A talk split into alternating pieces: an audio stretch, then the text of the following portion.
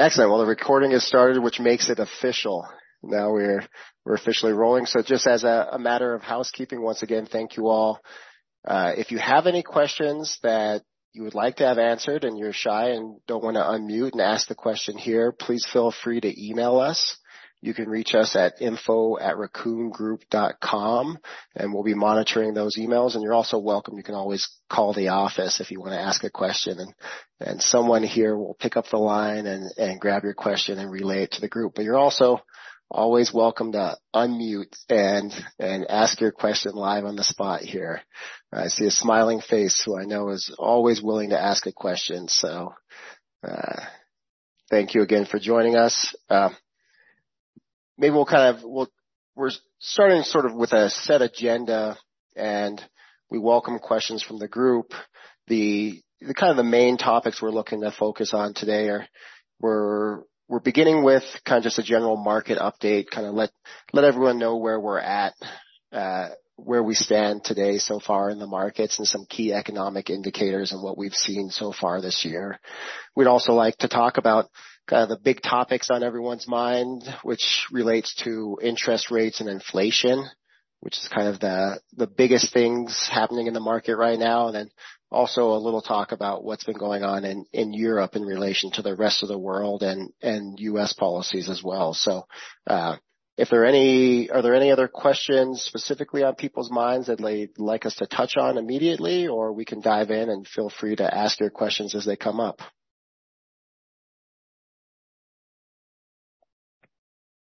Very good. Well, hearing no initial questions, that makes it easy. We'll dive in, but please feel free to jump in as you have questions and and and ask. So um to start the year, it's been it's been what we'll call sort of a a challenging year in the markets. Um the the S&P has started this year to date down 20%.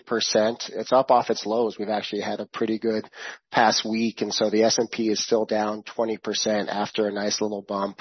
The Dow is only down 11. The Dow's seen some pretty nice movement recently. And the Nasdaq, which is largely tech and financial companies, is down about 30% this year, uh, which is a significant movement downward. Um, we also see other markets outside of the U.S. We see the kind of the major developed markets, what is called the EAFE, which is uh, Europe, Far East, and Asia, uh, down 23% so far this year. And even the emerging markets haven't fared so well, being down 29% so far this year. Um, typically, when we see down markets, people look for places to go to for safety. Uh, one of those places is the bond markets. And when we look at the bond markets, we see that bonds so far this year are down. Uh, the aggregate bond market is down about 15% so far this year, which is uh, the biggest downturn we've seen in bonds in a in a very long time, perhaps one of the largest we've ever seen. Uh, the corporate bond market is down around 22% so far this year, and those are all in relation to rising rates. One of those rising rates that we've seen is the 10-year Treasury, which started the year uh close to zero, remains now at 3.9%. It ticked up over 4 for a little while and is at 3.9. Sort of a another measure of the economy in the more near term is the 2-year Treasury, which trades at 4.4% right now. Uh some other highlights, maybe we look at the kind of the big winner of the year is the the energy sector, which over the past several years had lagged.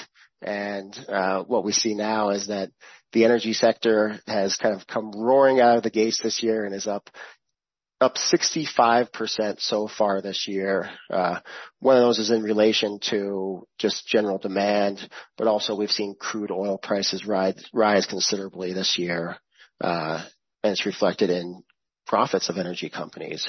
Uh, the technology markets on the flip side, which had been the winner for for many years, the technology markets, we see those down uh, over 28%, down almost 29% at this point. And so really impacted as people start to question the valuations of the the tech companies which have led the bull market for for many years now. I think those are sort of the key highlights I have, but if there are anything, there anything you'd like me to touch on there, Rob, that I missed?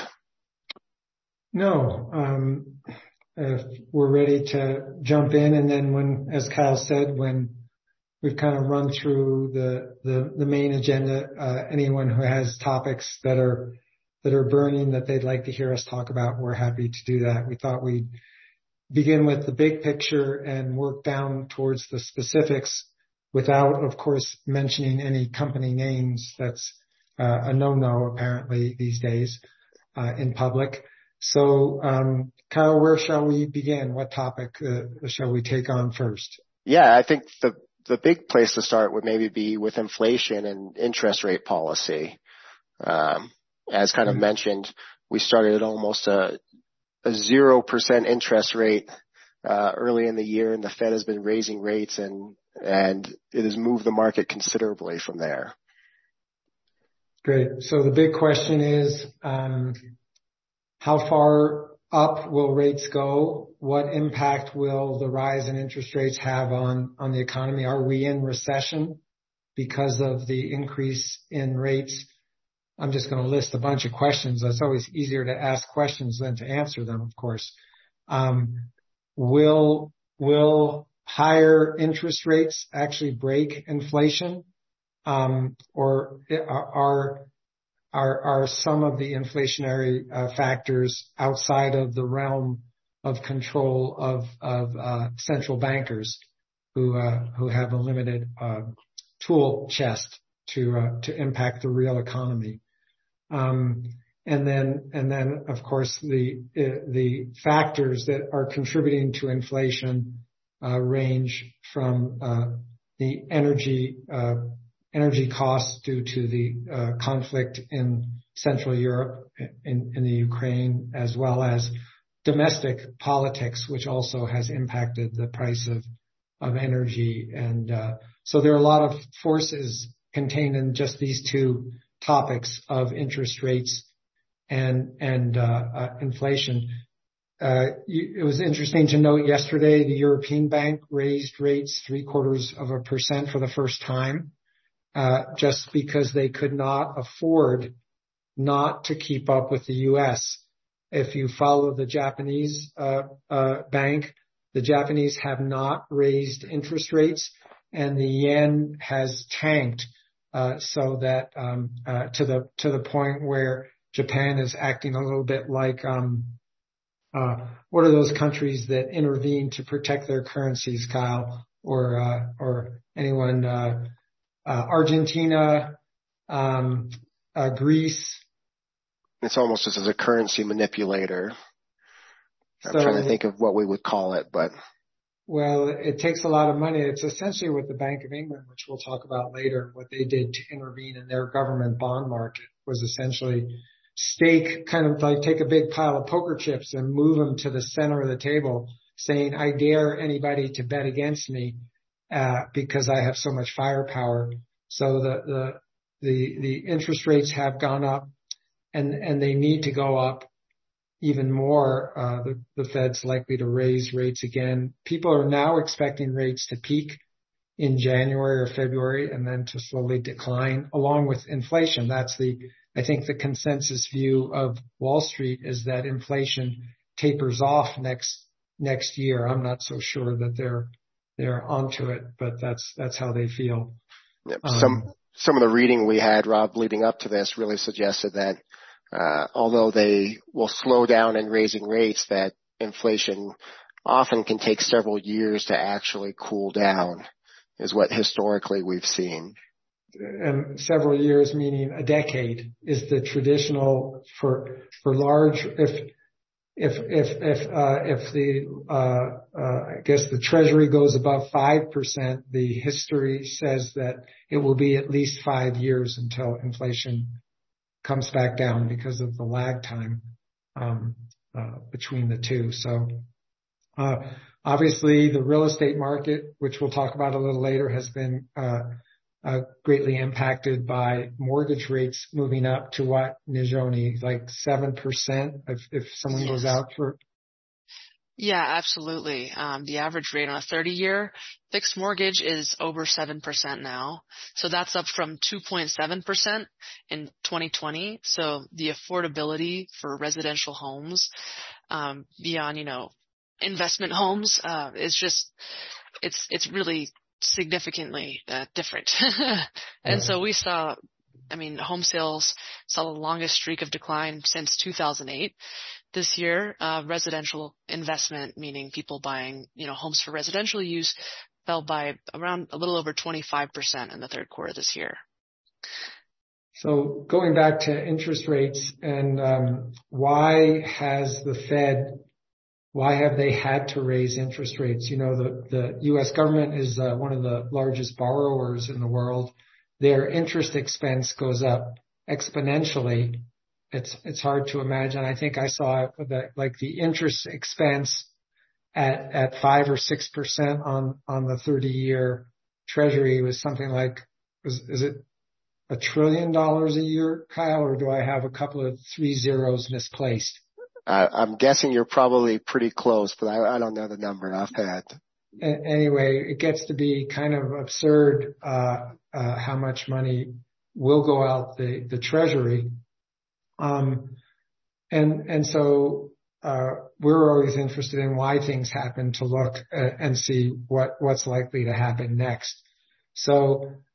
So the basics of why inflation came back with such a roar and why they had to raise interest rates has to do with the spending that occurred um, uh, pretty much through starting with the Great Recession, the financial recession, and then culminating in COVID in the in the uh, uh, I, I don't really know what to call it. The deficit spending the the large amount of trillions of dollars that went out.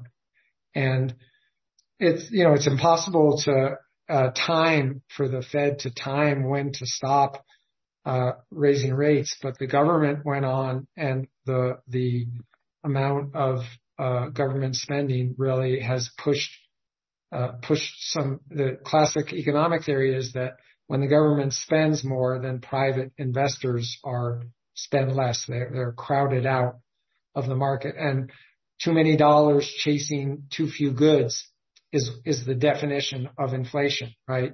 That's that's the basic uh, uh, terminology. So. Energy is a big component. Housing is a big component. We all know what happened with real estate prices, uh, and um, things have started to trim back, as Najoni was intimating a couple of minutes ago. Um, but we have not really seen the real impact of higher interest rates yet on real estate markets. It hasn't been really reflected in declining asset prices.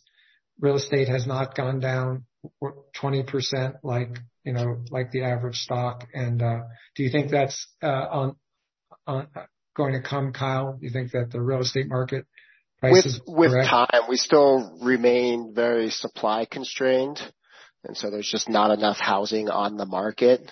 Uh, what we saw and kind of the big headline news was we're experiencing the largest decline of, you know, housing prices that we've experienced in a significantly long period of time. But Really what we are doing is we're just coming down from a peak and so we're still anticipated to end the year up, I think, uh, around 7% in terms of home prices. So although we're experiencing a big pullback from the peak right now, house pricing will finish the year up.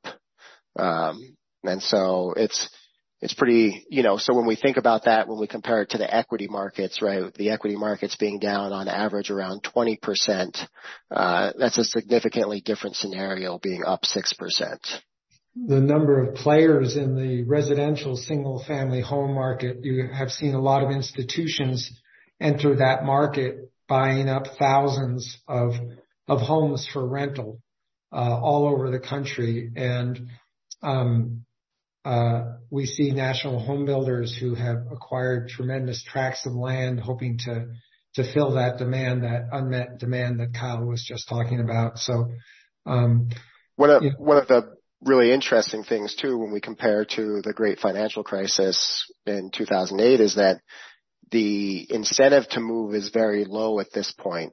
for people to actually put their house in the market and sell or move, right? And so part of what drives home prices either up or down are people in the market to buy. But many people have been able to long-term finance their homes as as Najoni said, at rates as low as 2.7% or even lower, uh, some of our clients have experienced. And so when you're getting into a home and you have a very low cost of capital, the incentive to move is, is very low, right? And so there isn't that mobility from house to house. So let's, um, are there any questions about interest rates and inflation? Why don't we, why don't we open it up? I don't know, Kyle, if, uh, you can see questions that come in or if anyone wants to raise their virtual hand and ask anything about inflation. The, of course, the war in the Ukraine uh, has greatly impacted uh, natural gas prices in particular, and and uh, we'll talk a little bit more about that in the next section. Yeah, I think the big item would be those breadbasket items coming from Ukraine. So things that are wheat or corn-based, I believe, would be major exports of Ukraine as well, driving inflation. I recently took a hike with a, man from the Czech Republic, and he was talking about uh, the the resentment. Uh, the Czechs, the Czech, Republic has 10 million people. They they've accepted 300,000 Ukrainian refugees, in you know in good spirits, uh, without conflict uh, but the price of gasoline has gone up, I think, around 50% since the Ukrainian uh, war conflict started in the Czech Republic. So um, that's a major impact. And as we know from our domestic elections, uh, the price of gas has some correlation. I'm not sure what to to whether the incumbent party gets elected or frowned upon one way or the other. So. Yeah. I was just gonna say, it's one of the interesting ways because we talk about inflation really from a U.S. based perspective, right? Where U.S. policies, where we continue to sort of, uh, I guess, feed, uh, overheating economy over the years with low interest rates, stimulus programs. It's really kind of impacted everything globally when combined with COVID. And so the inflation that we're experiencing in the U.S. is, you know, if not equal around the world, even higher in many places. And we've been talking a lot about the U.K. where that's, that's even, you know, more relevant because they're seeing higher inflation than the U.S. and, and have fewer tools than we do to, to right the ship.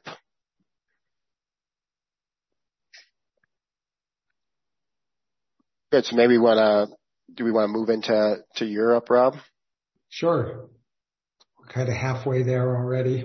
Yeah, yeah. So we just we thought Europe was sort of a big conversation. One because the the UK has continues to to give us news to stimulate conversation, uh, but also because obviously the impacts of the war in Ukraine on the the rest of the EU as well. And so we thought it'd be an interesting topic for today.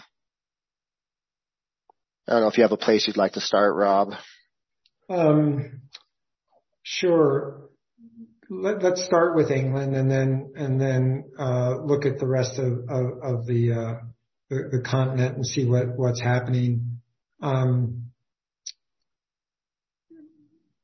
the discussion uh, or the turmoil, the political turmoil and sort of the rise and fall of of the first prime minister um, uh, having to do with uh, what are their uh, policies as far as taxes and government spending, and uh, much of that flows from their decision to leave the you know the their I guess they weren't fully in the European Union, but but mostly,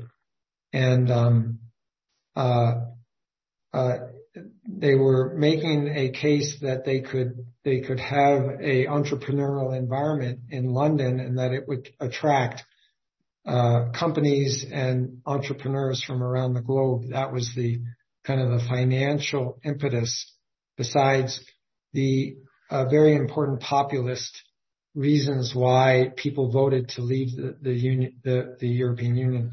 Not unlike, you know, the kind of the very divisive politics that we're experiencing now in our country, uh, uh, between the, you know, the segment that thinks elections were stolen or, or, and, and then the, the section that is worried about sort of, um, you know, a takeover of the government or a sort of civil civil unrest, which which I think is greatly overblown. I don't think we're in for for any of that. I think the majority of the people in the in the U.S. are centrists.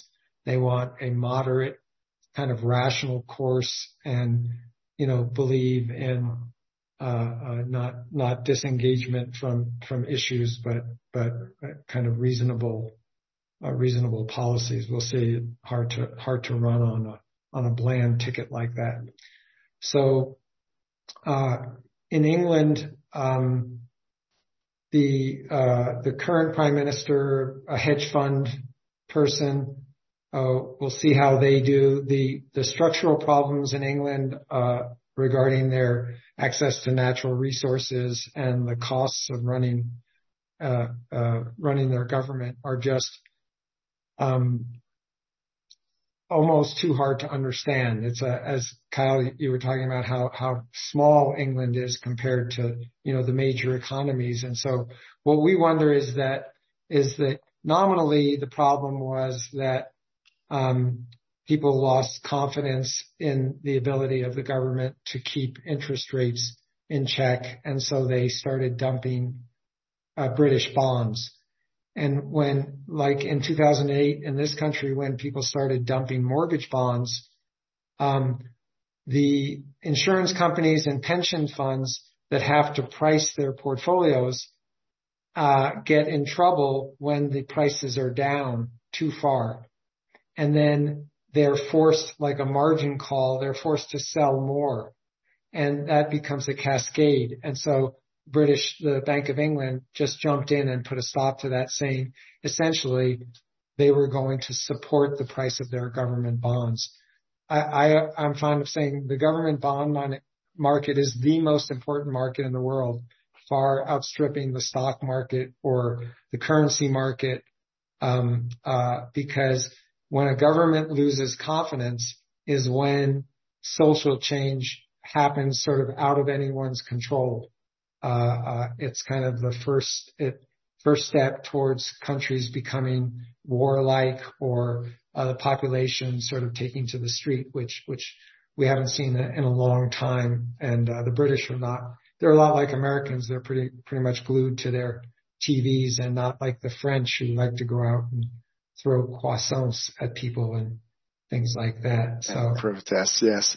Well, it, it, we we came into the office here when talking about the UK, and we're very very sort of confused because as they were starting to try to tighten the economy and rein in inflation, they realized these issues that came up, and as the confidence in the bond market started to fail, they had to ease. So at the same time that they're tightening their rope, they're also loosening it uh, all at the same time, which which sort of was very confusing, and then essentially led to a turnover in the prime minister very quickly.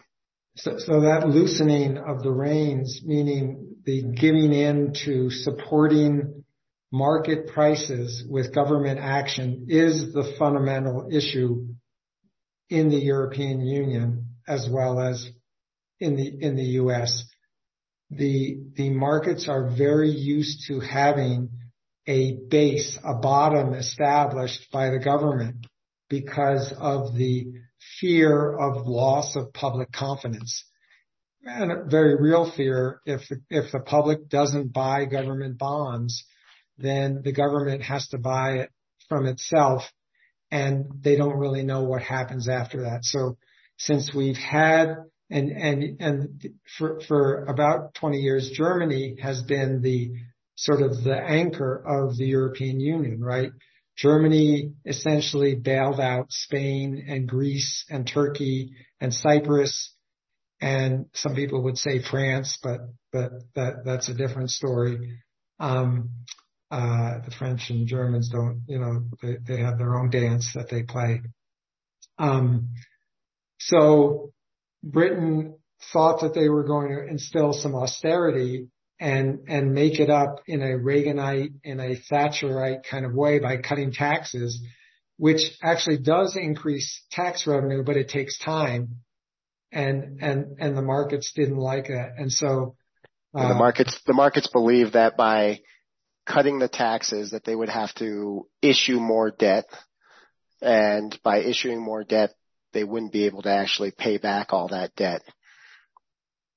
And that's the basis of inflation quite frankly. That's why we have inflation, um, is because there is so much money out there, and we haven't really talked about the supply chain or the cost of commodities, the price of commodities, right? The commodity market is up, uh, you know, with energy, this is probably the second best performing uh, market sector, I believe, in 2022. And the supply chain issues have not gone away in large. Uh, uh, people are still waiting for construction materials and steel. And the things that started during COVID because plants were shut down um, really have not Uh, uh, geared back up and caught back up. That with the exception like of of uh, chips, right, Kyle? The semiconductor industry has caught up so that the automobile industry is is sort of back on its feet?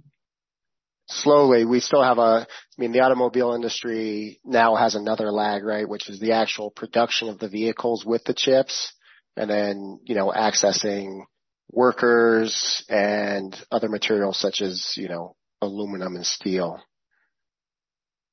Right. So, um, Germany is uh, uh, obviously the this, you know, the whole discussion about green energy and sustainable and climate change kind of comes into the discussion because that that was the uh, reason why uh, Europe turned its back on its own reserves. I saw an estimate that that Europe has enough natural gas underneath its own borders to power Europe for 50 years and they turn their back on that much in the same way as, as, uh, you know, and we try not to get into politics here on, on the raccoon groups. You know, we're, we're like agnostic. Uh, we don't like anybody. At least I don't like anybody. So, um, uh, everyone has their own opinion. The, the, the, whatever you think about, you know, electric cars, they're, they're great. Um, the U.S. is going to be the major support of Europe with liquefied natural gas, right? They're gearing up to take the place of Russian gas with liquefied natural gas from from other places in the world. But but we have tremendous stores, and Europe does as well. So Germany and the other countries turn their back on on the traditional carbon, and and that may be a good thing. It was just a political choice that's come back to now you know, we'll see. This winter is going to be super, super important, very uncomfortable for a lot of people in Europe uh, to get heating oil. It's a huge danger, especially for the lower income populations in Europe, that if there's a cold or sustained winter that, you know, people will, I mean, we don't want to get too dark, but people will freeze in Europe because access to, uh, affordable heating is, is not going to be there. They're, you know, what they're doing in Europe is they, they, they, they have, you always think, well, okay, conservation efforts. Why didn't they do that before? Like we've known about like insulating your windows or, you know, pushing silicone into the cracks or whatever. They're going to ration energy in Europe, uh, for sure.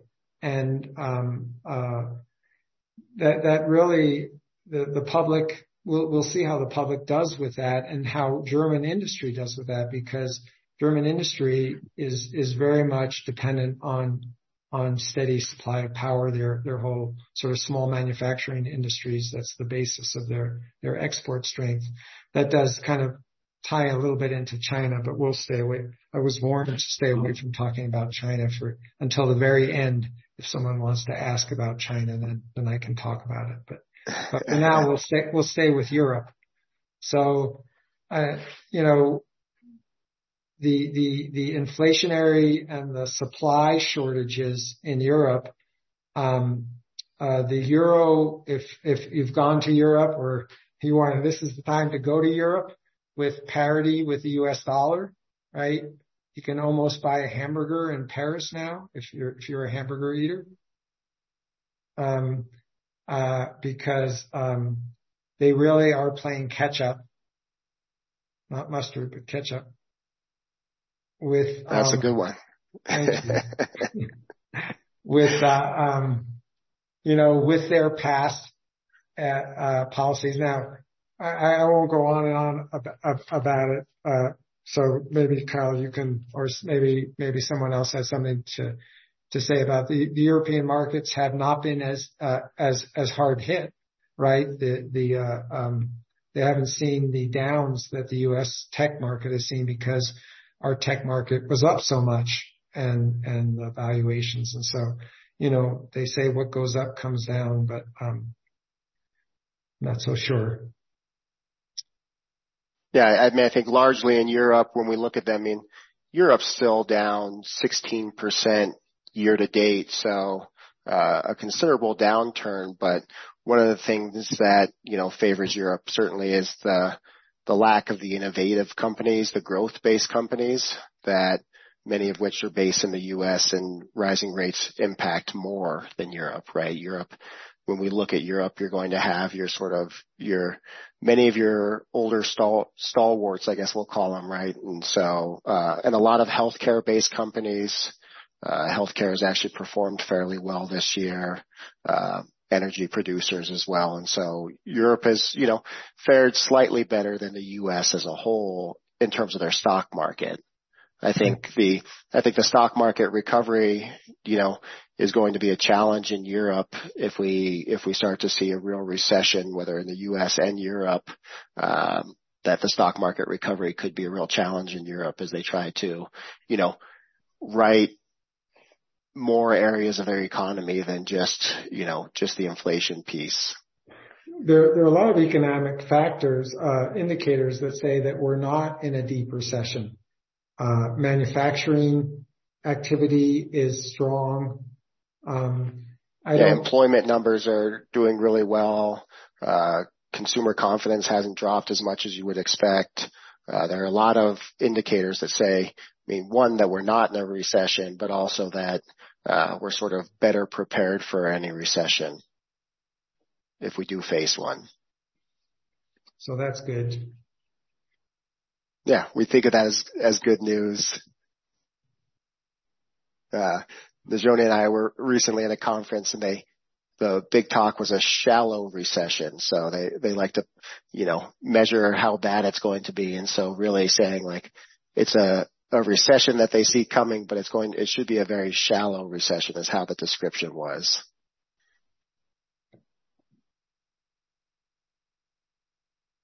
Good. Yeah. Did so you see a, the question? Yeah, go ahead. Yeah, Kyle. I have it. Yeah, that's fine. So we had a recession come in and the the question asks question and recession rhyme, so it makes it a difficult question for us. But uh, what would a recession look like here in the U.S. was the question that came in. Yeah, so um, you know, one of the things it's it's been interesting to watch as as we watch sort of the the the market and the futures as economic indicators are reported, we're all sort of hoping for bad news, which is which is a a, a rare thing. And so when when the last uh, unemployment report came out, we saw unemployment at three three point five percent, where it actually dropped again. So we saw, you know, in, what would be improving unemployment numbers, we sort of kicked ourselves because we knew that the stock market would be would be down that day. The stock market wants some bad news uh, because bad news would mean that inflation was being tamed. Uh, so when you know a recession in the U.S. would really be a slowdown in economic activity, right? And so that would be a you know more job openings. Right now, there's a real uh, issue that we deal with. I think there's whatever the number is, there's two, two to 10, one. Yeah, 10 million job openings and only 6 million people looking for work. Something like that was the number that we, that we saw today. And so basically you have, you know, more job openings than people wanting to work. And so we'd really need to see an inverse of that for a recession, right? So it'd be return to declining wages versus increasing wages, which we have right now. Uh, we'd see fewer people working, decrease in home prices. Um, there's a, I guess, I mean, I'm sure there's a lot of factors that continued slowdown in the GDP, and we just saw growth there in the third quarter. Yeah. So I, I think each, I mean, each recession kind of presents itself differently in the broad economy. And there it would be industry by industry. Certainly the real estate, you know, the number of people employed in real estate would go down uh, with high mortgage rates. Brokers leave the business just like in the financial field. Uh, uh, banks are all you read about is banks laying off people. Um, and so same thing in the tech industry. You see a reduction in jobs in some of the mega techs uh, for the first time. You see reduced earnings. So we see signs that the industries that have sort of climbed to lofty heights, uh, both in terms of their stock valuations and also sort of people's esteem for them has already fallen off, and that's not necessarily a bad thing. Um, and I think we said this somewhat already, but much of the burden, and we've said this each the last couple of quarters, much of the burden of inflation is really on the shoulders of uh, lower income households right now. Uh, they're certainly, you know, they're going to be hit, impacted more by food prices, uh, shelter. We're seeing the impact in the housing market and the rental market uh, the burden is really impacting low income renters right now more than it is higher income people. The higher income people were able to move out of places like, you know, some of the coastal city centers like New York and San Francisco, all of the Sunbelt cities, everything's higher there. Uh, but the people with lower income who can't manage that, um, and then can't, you know, some of the rate increases are as high as 17%. Um, and you know they can't they can't manage those increases. Uh, so they're showing record numbers of. We saw this with you know millennials before, uh, and certainly early in the pandemic, but now we're seeing more people uh, again moving in with their parents or like doubling up living living together. So it's not yet, I think, uh, hit higher income households, certainly in the same way or to the same degree. Good points. Um, any other questions before someone asks me about China?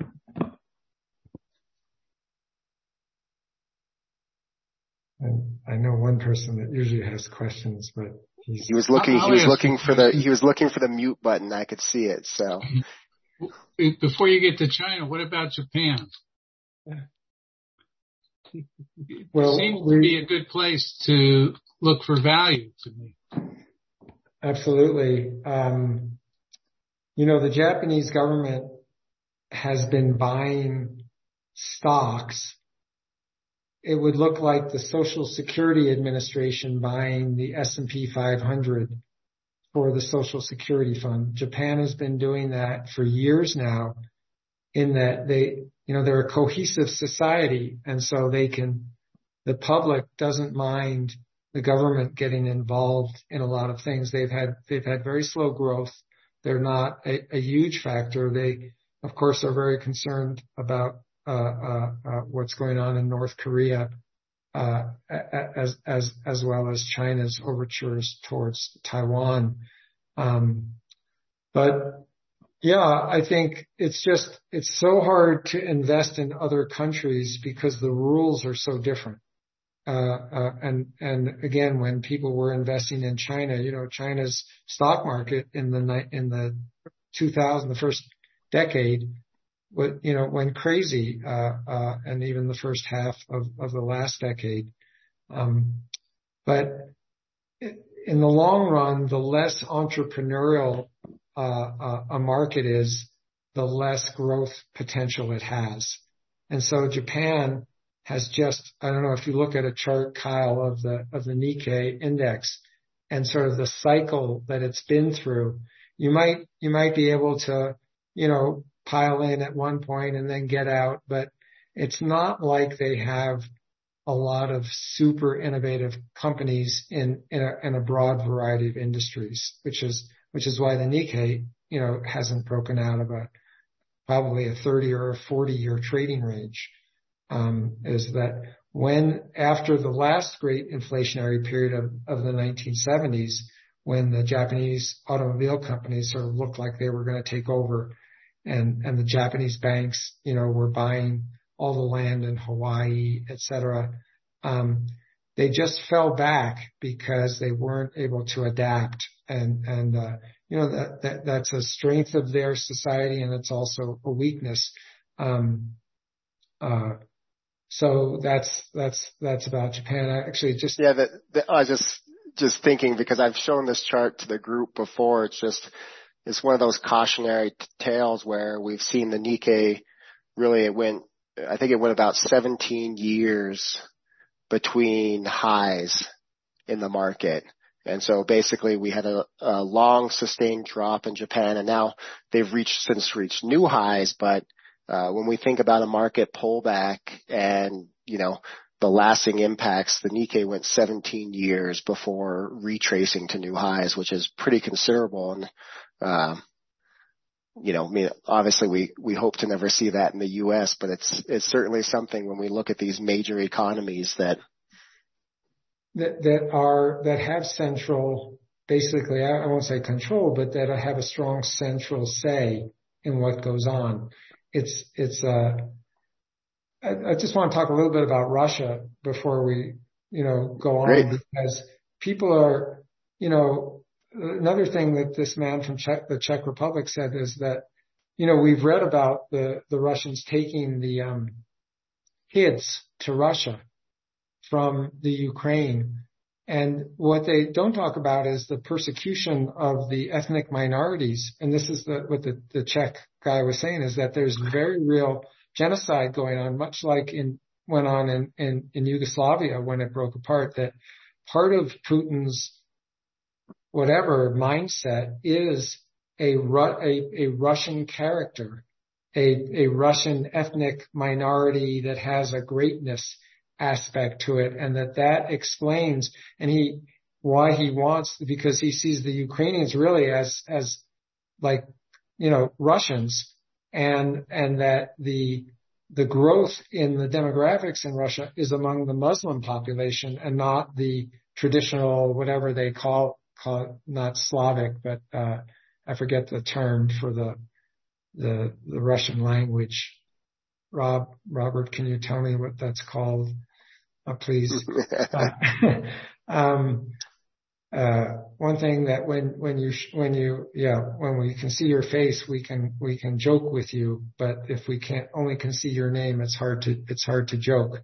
So, um, so Russia, uh, this kind of craziness and the, uh, you know, the probability of a dirty bomb going off, uh, uh, of exporting you know, uh, uh, I mean, the Russians are in terrible shape, you know, conscripting people and sending them to, to fight after two weeks. It's, they, they, they are very much backed into a corner of, of, of, of their own making, but it, it, it definitely is a, is a, is something to watch, watch out for because, um, there's, there's not, Putin doesn't have a lot of options of how to exit gracefully from this situation without admitting defeat.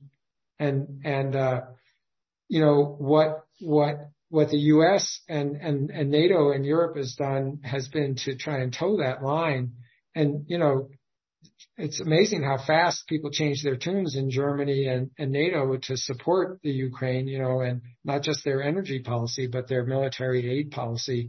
And none of this is being lost on China, which is really if Russia is, other than its nuclear bombs, is not an existential threat or, a, or an economic competitor to the U.S. like China is, and and China has continued to grow its army, especially its navy, to where uh, people think that the U.S. could not, um, uh, in a in a hand to hand, not hand to hand, but a real a real fight, would not necessarily prevail other than through technology, and and that China has a window uh, where they also have a, a, a, a demographic challenge in, with their the results of the one child policy is that that their you know, their population is aging, not quite as aged as ours or Europe or Japan is, but um, uh, their whole manufacturing base, uh, uh unless it automates. And so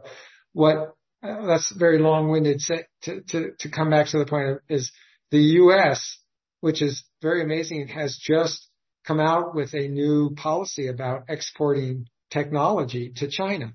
It's, it's a major, major thing that's just happened where uh, not just uh, it's it's artificial intelligence technology, it's semiconductor technology.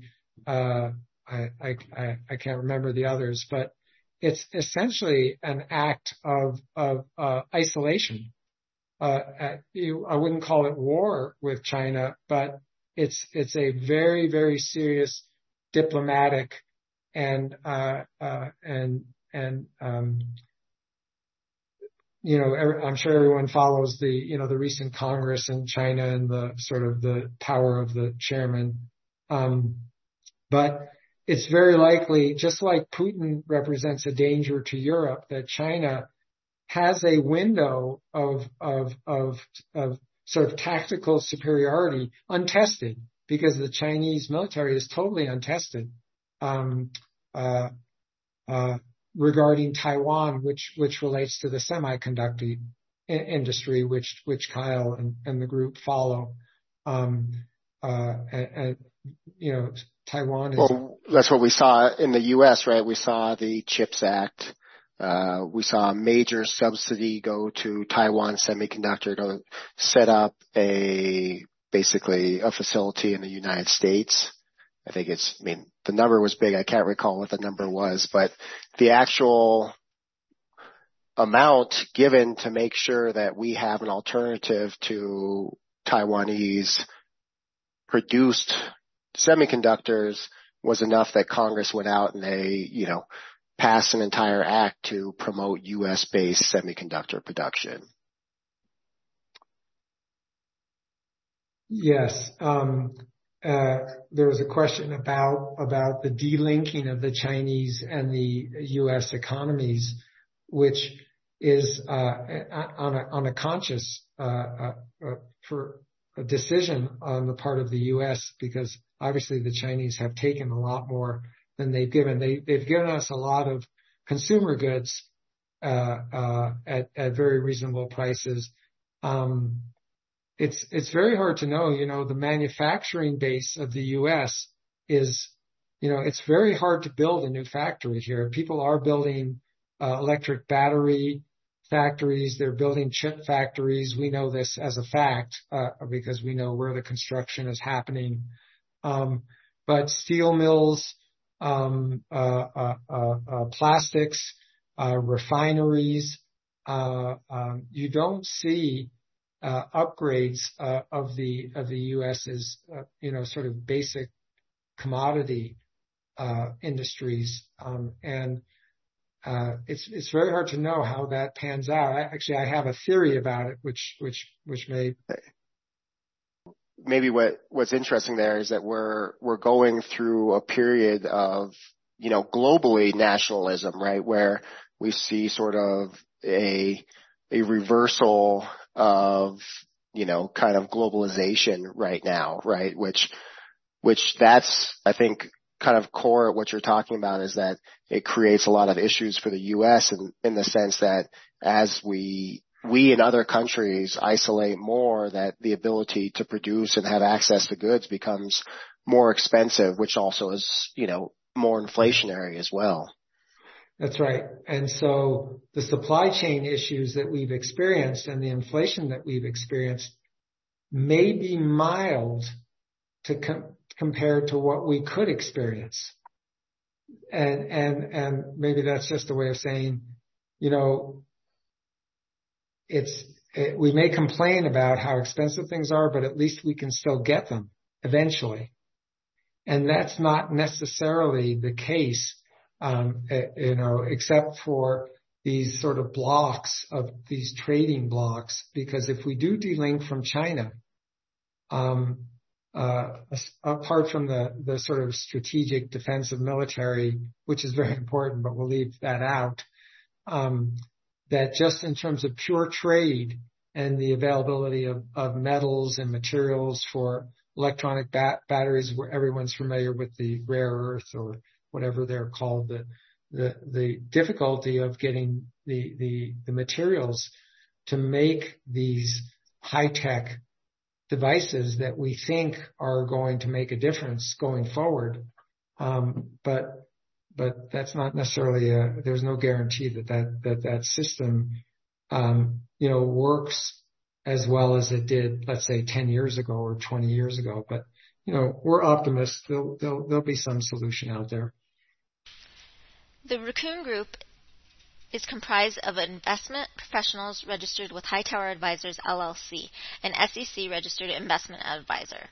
Some investment professionals may also be registered with Hightower Securities LLC, member FINRA, and SIPC. Advisory services are offered through Hightower Advisors LLC. Securities are offered through Hightower Securities LLC. This is not an offer to buy or sell securities. No investment process is free of risk, and there is no guarantee that the investment process or the investment opportunities referenced herein will be profitable. Past performance is neither indicative nor a guarantee of future results. The investment opportunities referenced herein may not be suitable for all investors. All data or other information referenced herein is from sources believed to be reliable. Any opinions, news, research, analysis, prices, or other data or information contained in this presentation is provided as general market commentary and does not constitute uh, investment advice. The Raccoon Group and Hightower Advisors LLC or any of its affiliates make no representations or warranties, express or implied, as to the accuracy or completeness of the information or for statements or errors or omissions or results obtained from the use of this information. The Raccoon Group and Hightower Advisors LLC assume no liability for any action made or taken in reliance on or relating in any way to this information. The information is provided as of the date referenced in this document. Such data and other information are subject to change without notice. This podcast was created for informational purposes only. The opinions expressed herein are solely those of the author, do not represent those of Hightower Advisors LLC or any of its affiliates.